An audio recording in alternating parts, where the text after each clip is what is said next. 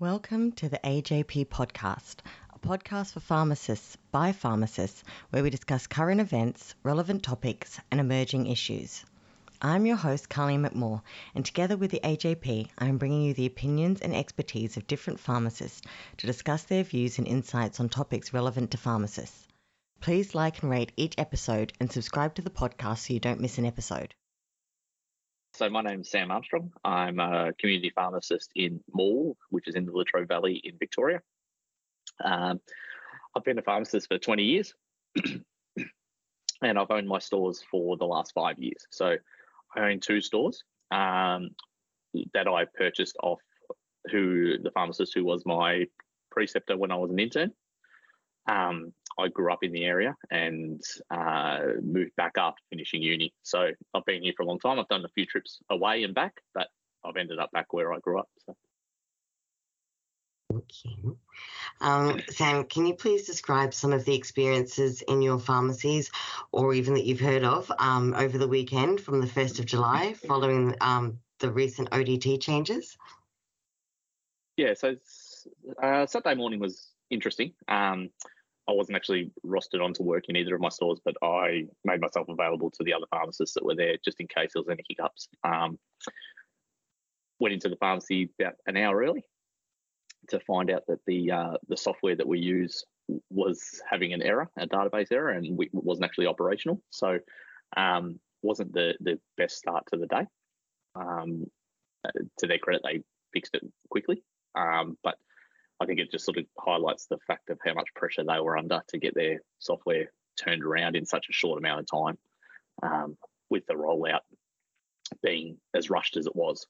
So the initial uh, stages of Saturday were a little bit hectic, um, trying to learn new dispensing systems, um, how to process scripts, um, patients coming in sort of early on Saturday morning, it, it, and also trying to do it across two stores in the one town. Um, I was sort of running back and forth between them, trying to sort of smooth it out as much as I could, because obviously the rest of the dispensing load carried on as normal. So it wasn't sort of uh, isolated to being able to look after that one problem and and that's it. So it was a it was a bit of a an experience. Um, definitely could have been better managed. Um, across the rollout. I think um, a lot of the pharmacists that I've spoken to are still very unsure about some of the aspects of it. So, I mean, one week in and oh, half a week in, and we're, we're still coming up finding scenarios where we just haven't been told how it's to work or, or how to process or proceed. So, overall, I, I think the the rollout's been pretty poor. So people still have many questions. yeah, so we, we still get I still get um, the pharmacists across my stores um, having queries about what to do with what situations. Um, also, phone calls from um, other pharmacists that I know of um, that I've been running a methadone program for, for pretty much every pharmacy I've ever worked in's had one. So, um, 20 odd years. so, pharmacists that are a little bit less experienced with it um, are finding the, the, the rollout a little bit trickier. Um, so I've had some phone calls and, and messages from people in that situation. Um, and then just some of the feedback from online forums and, and things like that has, been uh, eye opening with some of the situations that people are coming across. So, um, all in all, finding out the finer details of the system nine or 10 days before it was due to be implemented was really made it really hard. Like, we couldn't up until 10 days beforehand, we didn't know how we went about claiming. We, we still don't know everything with how we go claiming for payments um, and, and, things like that because it's all done on a portal which we haven't had access to as yet. So, yeah, it's definitely an interesting time. So, can I ask, um, can you share a couple of the experiences that you might have heard of that have been really challenging for pharmacists? Um, yeah, so one, some of the, the issues around it is um, that we that I've sort of been made aware of things like patients whose scripts are going to expire sooner than what they anticipated, and then trying to have to um, make new doctor's appointments and things like that. Some of our patients see doctors in the city, um, which is obviously two hours away. And if, if they don't have transport on a particular day, they may not be able to get down to their an appointment earlier than what they were, if they can get an appointment at all. So um, we've come across that a few times um, with patients that are, are, are, already struggling, you know, four, weeks, five weeks out from when their script might need to be renewed, um, trying to to find, you know, the time um, and the means and, and to get down to their appointment if they can get an appointment with their doctor at all, because um, as you can imagine, the prescribers there's limited prescribers and there's a lot of patients that need to fit into those appointment times. So that's some of the issues we're finding. Um, other ones around, um, you, you, know, it, while it's, it's it's fantastic that we finally got a government paid system. Um, I think everyone's sort of on the same page with that respect. Um, it's well overdue from a patient perspective. Um, some of the patients s- still struggle to pay for their scripts um, because of uh, personal situations and things like that. So we've come across that situation where you're like, well, it's a PBS script. How do you supply it, with, you know, without payment and um, and those sorts of things. So yeah, it, it, we're sort of getting new things every day. People with um, complex dosage regimes of Suboxone and and things like that. Um, second, third daily pickups, how that's going to play out. Um, people who are on higher doses of things, if the doctors, they're, they're, you know, one of our patients is a bit concerned that his doctor might not know how to write one of the PBS scripts because the doctor didn't even know that it was happening. So, um, you know, when he when he asked the doctor about it, the doctor just shrugged and went, "I have no idea what you're talking about." So, there's going to be teething issues as there is with every program, but I think the fact that it was so rushed and and we didn't find out a lot of the details until you know 10 days before it was due to roll out made it really difficult and it's still really difficult. Um, what changes do you think could be made at this point to improve the process? Um, changes to improve the process. I, I think the process itself isn't isn't overly hard or difficult. It's more the fact that we just didn't know how it was all going to work. And as I said, with the claiming side of things, we still don't know exactly how it's going to work and how complex it's going to be and how time consuming it's going to be. Um, in the greater context of community pharmacy at the moment with 60 day dispensing and, and cuts to remuneration in that side of things, um, a lot of pharmacists and pharmacies owners are, are unsure of how they're going to allocate their resources and time. And if we've got a program for a pharmacotherapy program where we don't know how much time is going to be taken up with claiming um, and, and, scripts, and you know we just don't know. And and I think that's part of it is is there's a bit of concern out there where because of that unknown, um, I think a lot of pharmacists are, are, are, erring on sticking with programs that they are comfortable with um, and that they're familiar with, and um, and and OTP might suffer because of that, um, which is definitely not what we want to do. Um, as I said, I've been at a methadone program for 20 years that I've been a pharmacist, and it's rewarding and it's not something that we would want to discontinue by any means, particularly now that it's so accessible in terms of patient cost. Um, but in the greater scheme of of things and and financially community pharmacies trying to remain viable. Um, I think a lot of owners and, and, and pharmacy managers and things are going to have to allocate their resources accordingly. And if OTP programs aren't seen to be um, um, financially viable, then I, have got a really big fear that they they're going to close um, because basically we've we've got to get painted into a point where you only got infinite time, uh, finite time, and and finite resources. And if if you've got a program that, OTP programs are traditionally run at cost price or or, or at a loss and cross subsidised by script volume, um, it, I'm I'm afraid that it's probably going to be one of the programs that a lot of pharmacies choose not to continue. based on how this pro or this process or this program was rolled out, what confidence does it give you for some of the future changes that are proposed and will be happening in a timely manner? Uh, none. um, I, I, don't have much confidence in in anything that's been announced or or, or proposed from from the federal um, health department at the moment.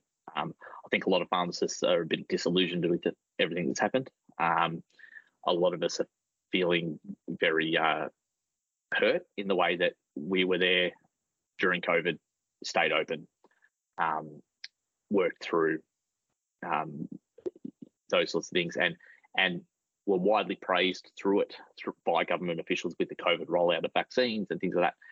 And then to have this done to us, I think it, it gives us very little um, confidence that um, and then and then the rollout of, of the OTP program is, is just another nail in that in that we just don't have the confidence that they can roll out a program or um, assess the unintended consequences of the policies that are coming out. So I think a lot of us see things that um, might not be um, immediately apparent to uh, the public or to some government officials and and and health department officials. In that we've been doing it for a long time, we see what the unintended consequences are going to be, but they just it just doesn't it seems to be falling on deaf ears.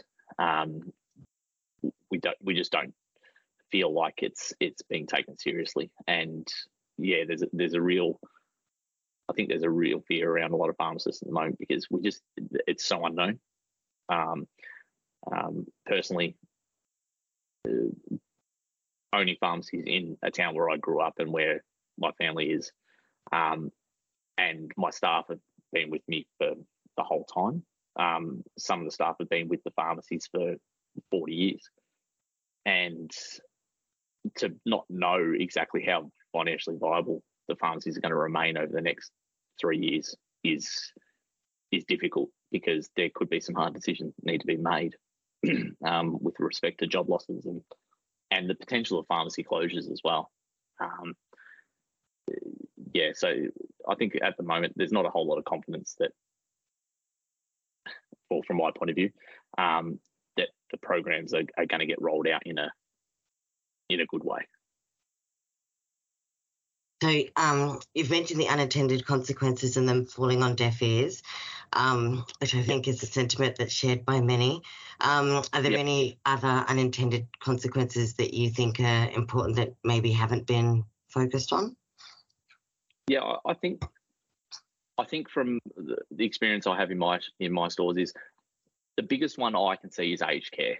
Um, we do quite a lot of aged care um, services, um, medication packing, things like that, deliveries um, to multiple aged care facilities. And um, I think that the unintended consequences is majority of that service is funded through script volume um, and, and through dispensing fees. And um, in a in a healthcare sector and aged care sector where um, budgets and things like that are tight on their end, um, getting funding from the facilities is hard um, if you get any at all. Um, and I, have got a real fear that a lot of pharmacies that that service aged care facilities are going to once again um, have to review whether they keep those services uh, going, and and that's going to have a huge flow-on effect to aged care, um, who their staff are already under unbelievable pressure in terms, particularly in regional areas with staff shortages, um, and and those and having nurse like quotas and things like that, they can't fill the shifts. So if pharmacy was to pull out of that sector um, because it's just not viable anymore, um, it's going to leave the aged care sector in a, in a really bad spot. I think um, in that if we if we don't supply medications in dose administration aids, they're going to have to administer it out of original boxes, and that then takes higher levels of training, um, which is increased cost to the aged care sector, and and it's already a sector that's under strain, and they can't find registered nurses at the moment to fill a lot of spots that they've got, let alone having to increase that need.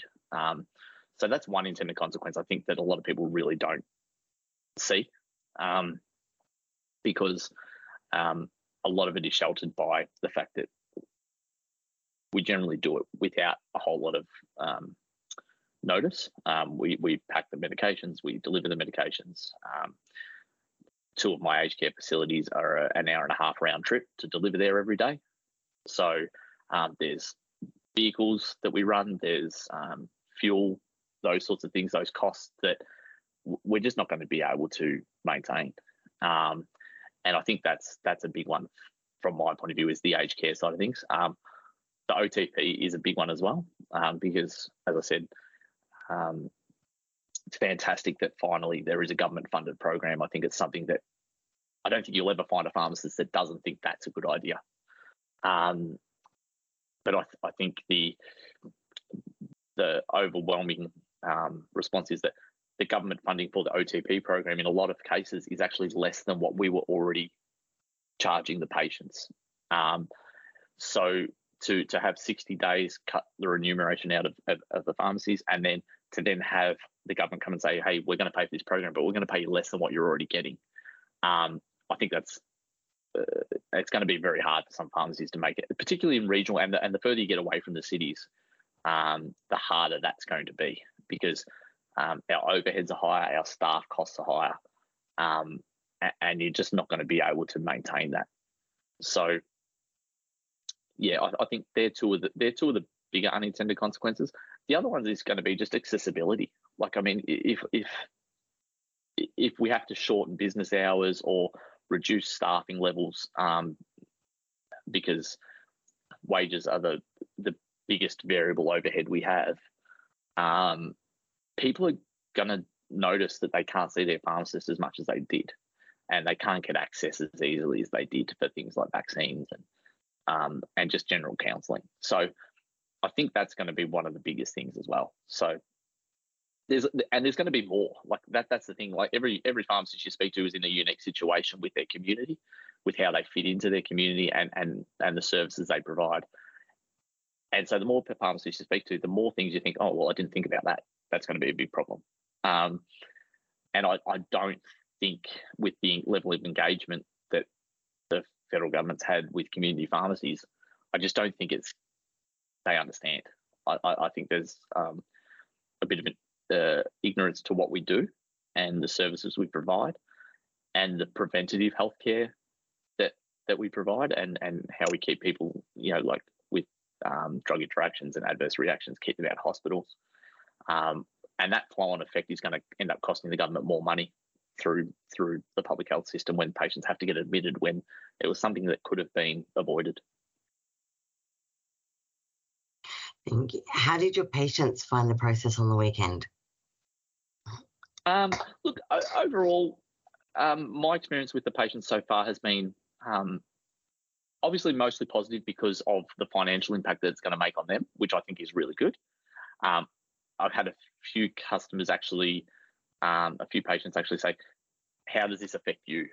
And and um, when you sort of have to explain to them that um, with a lot of the government changes that are coming out, that you know there's there's a real chance that we might have to review whether we keep our OTP programs going.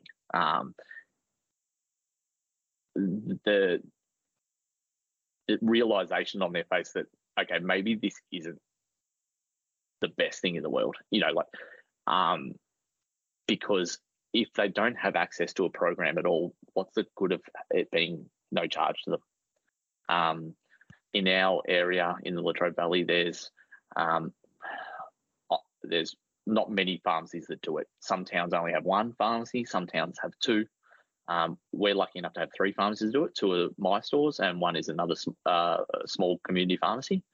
Um, but if we if we unfortunately have to get to the point where we go, look, we just can't make it viable to do it, you've got 80 to 90 patients who are going to have to find alternate arrangements. And it's a long drive to the next town or public transport or, you know, those sorts of things. Um, And I think the other um, the other thing that we find is we get a lot of patients who come out of um, correctional facilities and things like that, and they need to be on a methadone program or a Suboxone program as part of their parole. Um, and and we take a lot of those patients on because we are one of the biggest bigger programs in the area. Um, and if pharmacies in regional areas start to shut down that, what are those patients going to do? Um, and and and the other one is we have some patients who um, have access restrictions on children, things like that through Department of Human Services. And part of that might be that they have to be on an OTP program. Now, if pharmacies in regional areas have to start pulling out programs because it's not financially viable to do, um, what do those patients do? You know, like I think there's a lot of these social um, flow-on effects from from things that just hasn't really taken into consideration.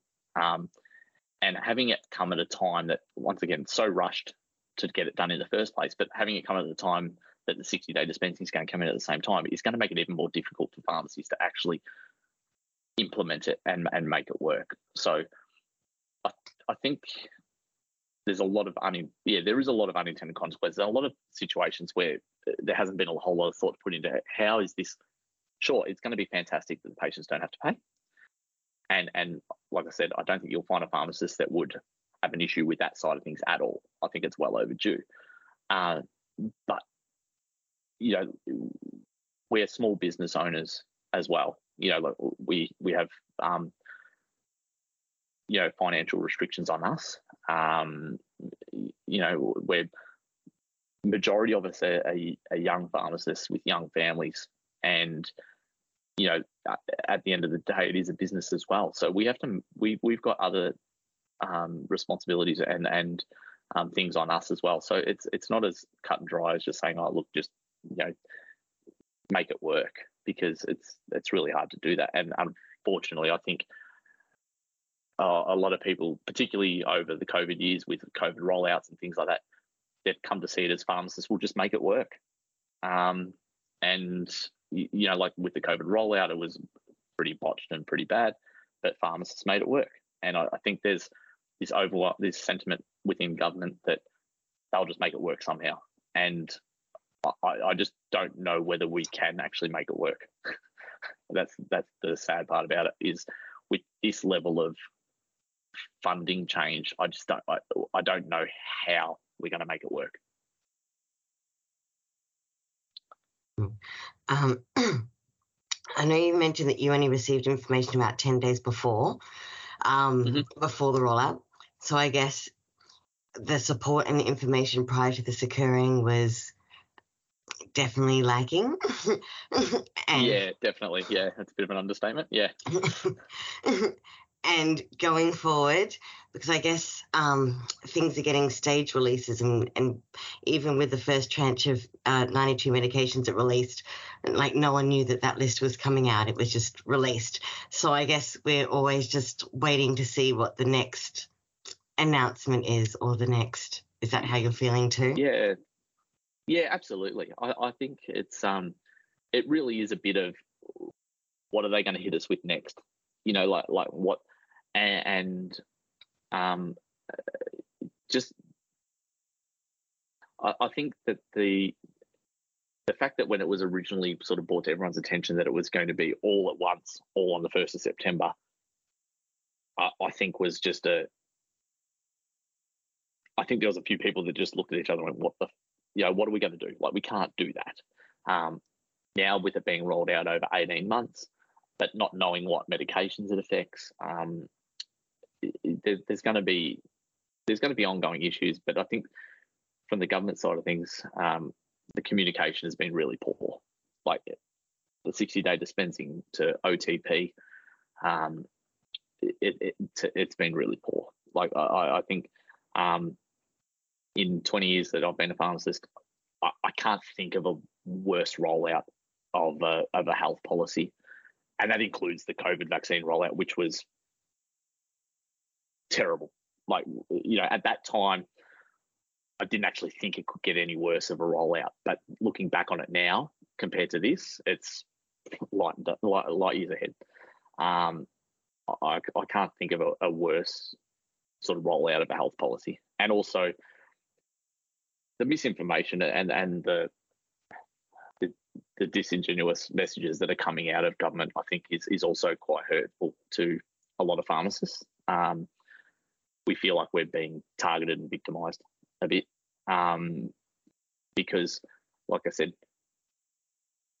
there's some perception out there that we're all billionaires and you know but most of us are just you know young small business owners with young kids young families um, who have been doing it for a long time and um, decided to invest in our in our communities and um, it takes a lot of money and a lot of financial commitment to to do it um, and particularly younger pharmacists than me that are that have gotten in um, really at what can only be said as the worst time possible.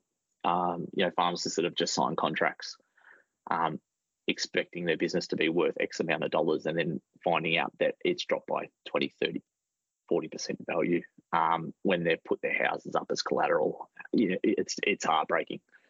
Um, at a time when a lot of pharmacists were struggling already um, after COVID and, and burnout with workloads and things like that. Um, I think it's it's it's a bit of a kick in the guts. Um, so, yeah, I, I, yeah, I think it's a pretty pretty bad, pretty poor rollout, and and I think a lot of pharmacists are just kind of had enough um, in terms of just feeling like we're just getting hit once, you know, time and time and time again. Do you have any advice to pharmacists um, following your recent experiences? um, oh wow. Um, look, it was a long time um, being a pharmacist where people would ask whether it was a good profession to get into, and there was a long time there where I'd actually advise against it.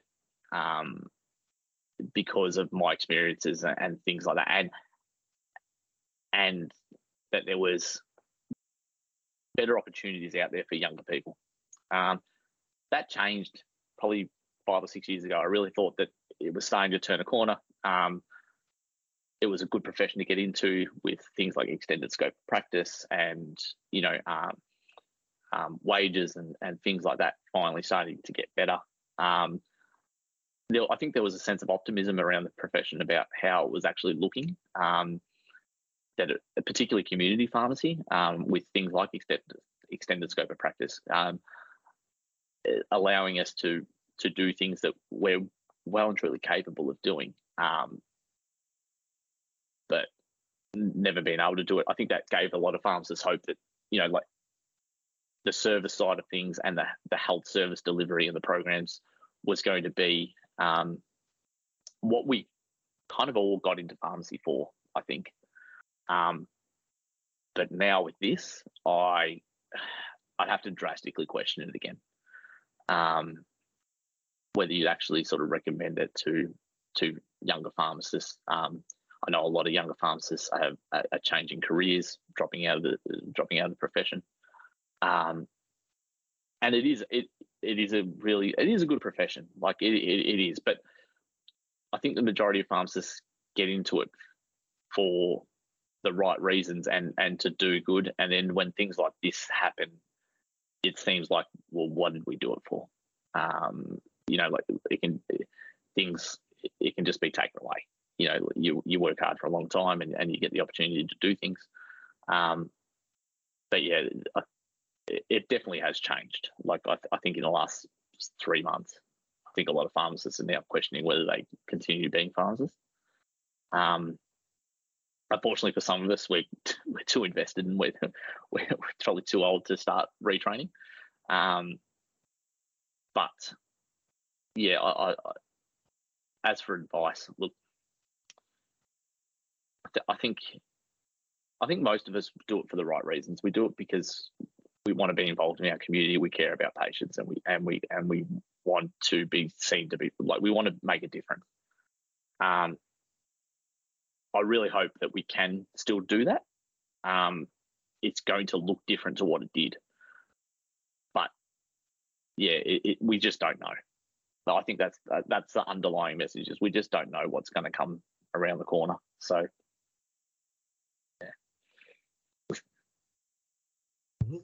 I thought I'd ask about your thoughts on the regional pharmacy maintenance allowance boost.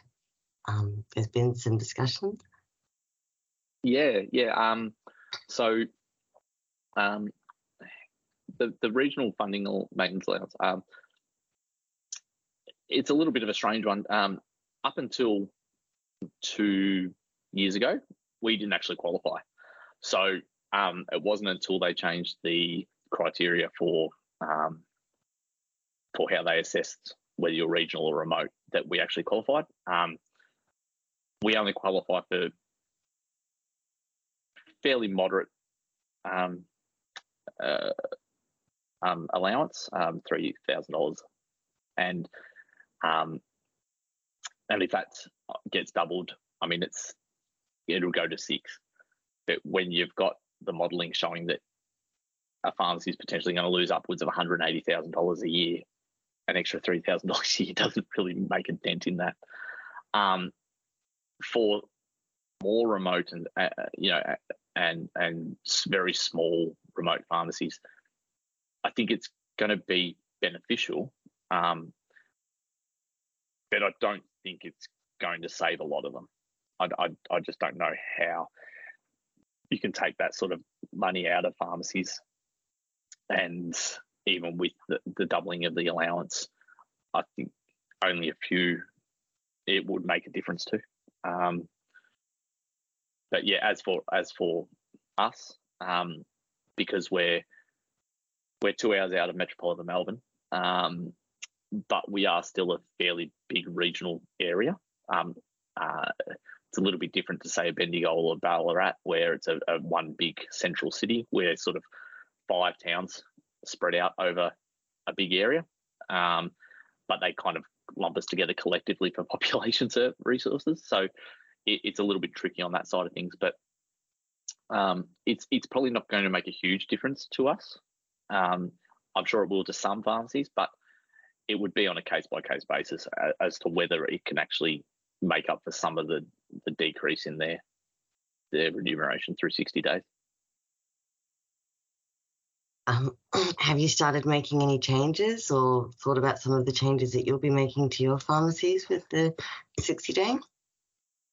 Um, we haven't made any changes as yet. Once again, it, it's it's a bit unknown as to actually what's going. We, we've done some some fairly preliminary modelling um, and and things like that. I think in the short term, the OTP program rollout kind of took priority in terms of actually because that was going to happen now, and we and we had to act quicker on that. So, um, the cynical part of me sort of says, well, it was a good distraction from 60 days um, for the government to sort of say, well, they've stopped pharmacists stopped whinging about 60 days because they've got the OTP program now. Um, but in terms of changes, I mean, I, I think until we see that the how large the financial impact is going to be, um, it's going to be a little bit hard to gauge. I think a lot of pharmacies are going to have to look at their rostering um, and their opening hours. I think that's going to be the first first part that everybody looks at.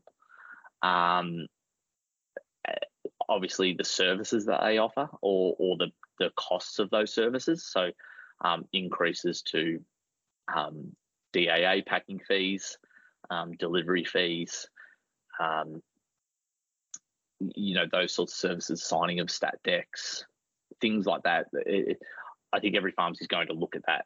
Um, the and we and my pharmacies will have to look at that to to sort of help offset that. Um, I think a lot of pharmacies are going to look at the the one dollar discount on the on the PBS scripts, um, whether they can afford to pass that on anymore um, is going to be a big one as well and um, and then obviously worst case scenario would be closures of pharmacies. So um, as I said, I've got two stores in in Moore. Um, there's always the possibility of having to close one and and move into the other. Um, but we just we just don't know. Obviously, that would be a worst case scenario if we had to. But um, I think no options are off the table. I think um, for for most people, um, as I said, I'll, I'll, without sort of knowing figures, I'd say the large majority of pharmacists have extremely large debts um, that need to be serviced one way or another. Um, and so I don't think any options are really off the table in terms of what we actually do.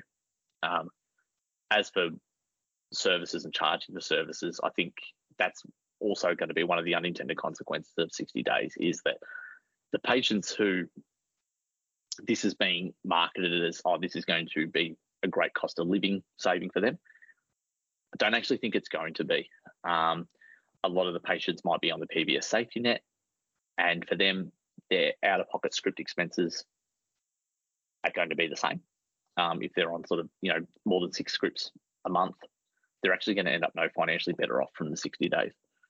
Um, but things like home delivery that they rely on or DAA packing that they rely on, those sorts of things are going to cost them more. So the patients that as a as a society, I think we should be looking after better are going to be the ones that are going to uh, cop the worst of it. Um, and I think that some of the people who uh, probably don't necessarily need as much relief are going to be the ones that get the biggest relief from it. Um, like uh, someone like myself, for example, if you're on a prescription medication, I'm probably going to end up saving more money on my prescription medications than a 65 year old pensioner who can't get out of the house and gets a DAA pack and we have to deliver it to them. And to me, that's just wrong. Like when you've got someone young, able bodied who can do those things, and I'm going to see a better financial, and I work full time and I own a business, and I'm going to see a bigger financial benefit from my prescriptions than what a 65, 70 year old pensioner is, that's wrong. Like I, I think philosophically, it's just not right. Um, so I think that's one of the, the once again one of the unintended consequences. That's not really getting enough airplay out there. I think in terms of how patients are on safety nets, and there's already things in there in in the PBS to save patients money who are on a lot of medications. Um, but it's pretty easy to sit back and say, well, this is going to save X amount of people X amount of dollars, but is it really? Um, I think that's that's a bit disingenuous. All pharmacists out there um, want to see patients paying less for their medications. I think that's a I think that's a a given across the industry. I don't think there's any pharmacists out there that would begrudge people for for having eased cost of living, particularly at this time um, in the in the current financial climate. Um,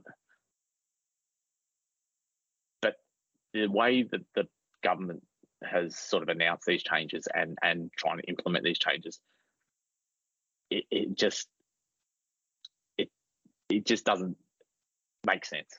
It, it, it when you actually look at what the flow-on effects are going to be and the unintended consequences are going to be there was there's better ways for the government to to ease those costs of pressures um, through decreasing, you know, patient co-payments, um, those sorts of things. I think, you know, there there is better or better ways to do it, and I think it's going to have a lot of, like I said, unintended consequences and flow-on effects that no one knows exactly how bad it's going to be. Um, but I think it's pretty universal that uh, every pharmacist I've spoken to uh, can't see that it's going to be a good thing. Um, and that's from employee pharmacists, owner pharmacists, consultant pharmacists. Um, it's not just owners who are who are going to see the, the worst of this. Um, I actually think employee pharmacists are going to see it pretty bad as well because um, unfortunately their employee pharmacists can be let go to save costs. Um, owners can go back into work in their shops or work longer hours to, to make up that difference. Um, so I think it's going to it's going to affect every pharmacist across the industry. Um, locums, um, it's going to affect them. You know, like if, if pharmacists um, lose their regular positions, they're going to there's going to be more pharmacists available. So locum pharmacists are going to miss out as well. Um, it, it's going to have a it's going to have a huge flow-on effect. Um, and and I, I think that's something that hasn't been given a whole lot of thought. We hope you've enjoyed this episode of the AJP podcast. If you have any thoughts, comments, or suggestions about this episode, please visit the AJP website forum at ajp.com.au and join the conversation. If you have any suggestions for future topics or would like to participate in the podcast, please follow us on Twitter at AJP Podcast and send us a message.